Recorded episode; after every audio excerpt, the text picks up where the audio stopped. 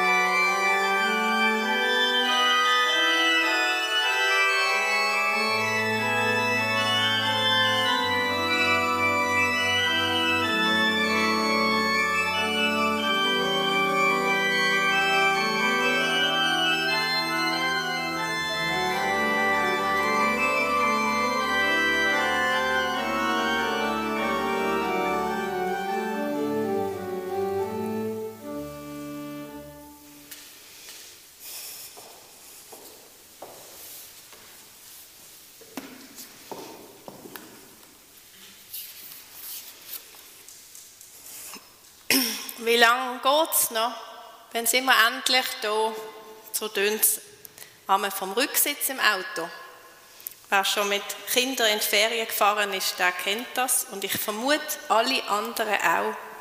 Weil wenn wir mal ehrlich sind, genauso oft sind es doch wir Erwachsene, die fragen, wie lange geht es noch? Wann bin ich endlich am Ziel?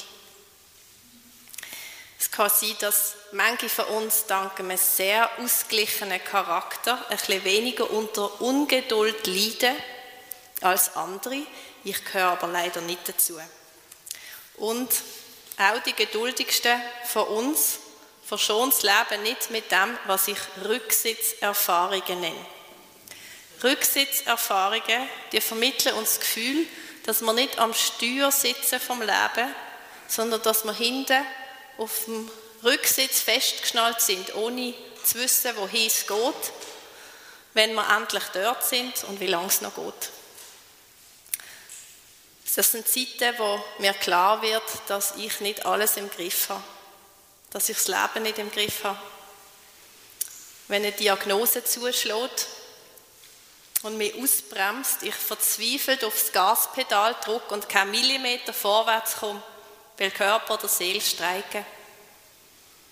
Und Ärzte weichen klare Ansagen aus, und Zusprüche der Freund wirken hohl und ich frage mich, wie lange geht es noch? Wann habe ich das endlich überstanden? Wird ich das überstehen? Oder wenn der Schwangerschaftstest Monat für Monat nicht die erhofften zwei Striche anzeigt und ich sehe überall Kinderwagen und dicke Bücher um mich herum und mitleidige Blick und ich frage mich, wie lange geht es noch? Wann hat das Warten ein Ende? Hat das überhaupt ein Ende? Und wenn so eine Pandemie kommt, uns eisern regiert, uns richtig das Lenkrad aus der Hand reißt und uns auf den Rücksitz schleudert, der Virus bestimmt das Tempo. Haben wir die ganze Zeit gehört, sind alleine daheim gesessen und haben uns gefragt, wie lange geht das noch? Und wo wir dann endlich mal aus dem ersten Tunnel raus sind, haben wir gemerkt, es geht ja noch viel länger, als wir gedacht haben. Wir sind ja für unbestimmte Zeit festgeschnallt auf dem Rücksitz, ohne dass wir das Tempo bestimmen oder den Fahrstil oder das Ziel. Und da war in Jerusalem einer mit dem Namen Simeon und er wartete auf den Trost Israels. Der Simeon macht eine Rücksitzerfahrung. Er lebt in einem Gebiet, wo seit etwa 65 Jahren von einer Großmacht besetzt ist, von den Römern. In der heutigen politischen Weltlage können wir uns wieder ein bisschen konkreter vorstellen, was das bedeutet. Die Ohnmacht, das ausgeliefert sein, die Unsicherheit, wie lange geht es noch? Wir wissen nicht, wie alt Simeon ist, aber die Erzählung suggeriert, dass er ziemlich alt ist Gut möglich, dass er die Zeit vor der Besatzung nicht einmal selber erlebt hat. Aber er hofft und er wartet darauf, dass Gott sich seinem Volk zuwendet. Er schöpft Hoffnung aus dem Text von den Propheten, die eine Wende ankündigen, ein neues Zeitalter. Wie viele von den Jüdinnen und Juden von seiner Zeit deutet er gewisse Bibelstellen im Alten Testament so, dass Gott ein Messias schicken wird. Messias, hebräisch, bedeutet Gesalbter. Und gesalbt worden sind Menschen, die Gott für eine besondere Aufgabe ausgewählt hat, zum Beispiel als König oder als Prophet. Die griechische Übersetzung von Messias ist Christus. Und auf der Gesalbte also wartet der Simeon und er wartet lang. Jemand, der Licht und Heil bringt. Offenbar hat er von Gott vielleicht durch eine innere Gewissheit, vielleicht durch ein Zeichen oder ein Wort, das Versprechen bekommen, dass er nicht sterben wird, bis er den Messias gesehen hat. Also wartet er weiter. Ich kann mir nicht vorstellen, dass ihm das leicht fällt. Dass er nicht zweifelt, ungeduldig wird, besonders wenn die Ungerechtigkeit, die Unterdrückung der Römer wieder mal in voller Brutalität zuschlägt. Und was vermutlich die Sache besonders schwer macht, er kann ja nichts machen. Er kann ja nichts beitragen zur Erfüllung vom Versprechen. Wir kriegen ja viel Versprechen von der Kategorie, wenn du nur dich gesund ernährst, viel Sport machst, dir fest Mühe gibst, Geld zahlst und so weiter, dann wird deine Sehnsucht erfüllt, dann geht das Versprechen in Erfüllung. Das ist da aber nicht der Fall. Das ist ein Versprechen, das keine Bedingung erhaltet, enthält, keine Möglichkeit, seine Erfüllung irgendwie zu beschleunigen oder herbeizuführen.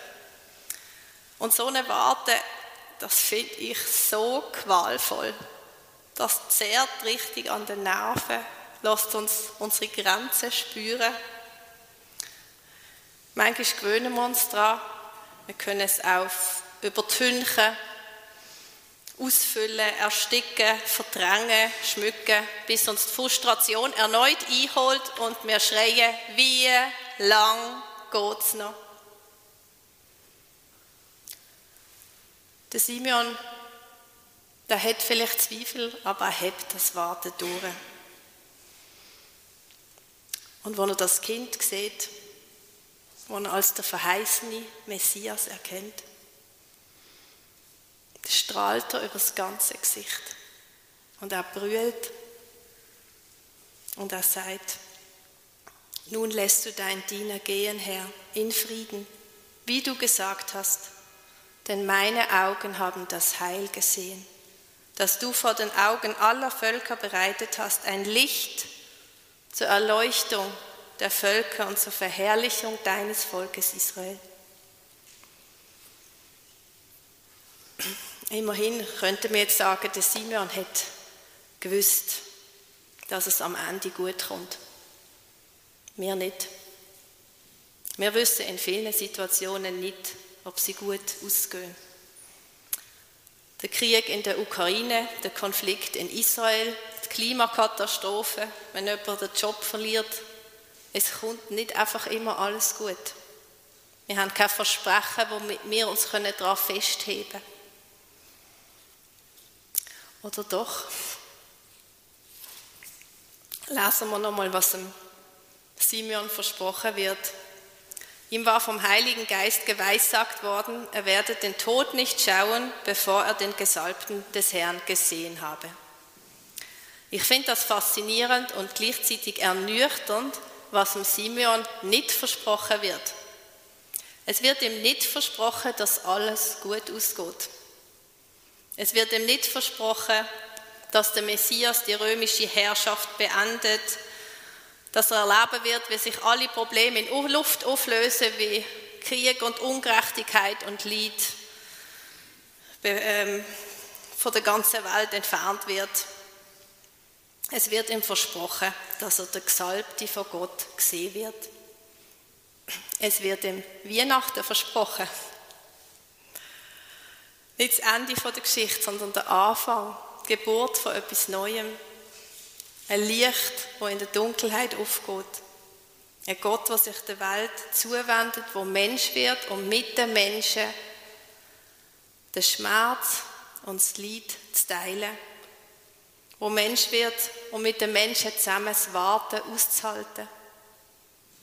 Wo Mensch wird, um mit den Menschen durch die Menschen heilvolles Wachsen zu lassen, für Gerechtigkeit einzustehen, zu glauben, zu lieben, zu hoffen.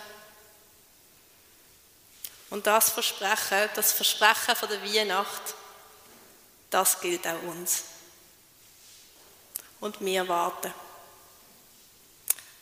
Kann ich darauf hoffen, will ich darauf hoffen, dass ich eines Tages nie mehr auf dem Rücksitz festgeschnallt bin, dass ich mein Leben ganz im Griff haben werde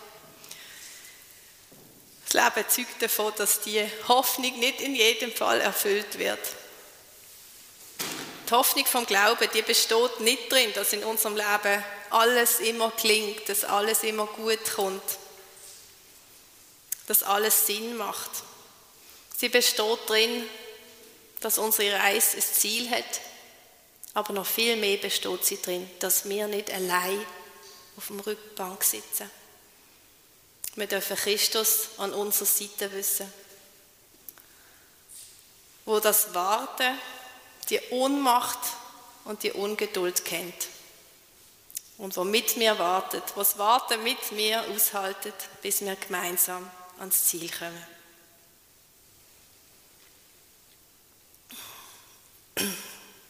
Vater im Himmel, du siehst uns in unseren Wünschen und Hoffnungen mit dem, was sich in unserem Leben noch nie erfüllt hat. Manchmal fällt es uns schwer, auf dich zu harren und manchmal fehlt uns wirklich Zuversicht, dass es gut kommt. Danke, dass du auch in diesem Moment bei uns bist. Dass du weißt, was wir wirklich brauchen und dass du unsere Zweifel, unsere Unsicherheit mit uns aushaltest. Beschenk uns in dieser Weihnachtszeit mit deinem Frieden. Lass uns innerlich ruhig werden vor dir und gib uns den Mut, festzuheben an dem, was du uns versprochen hast. Amen.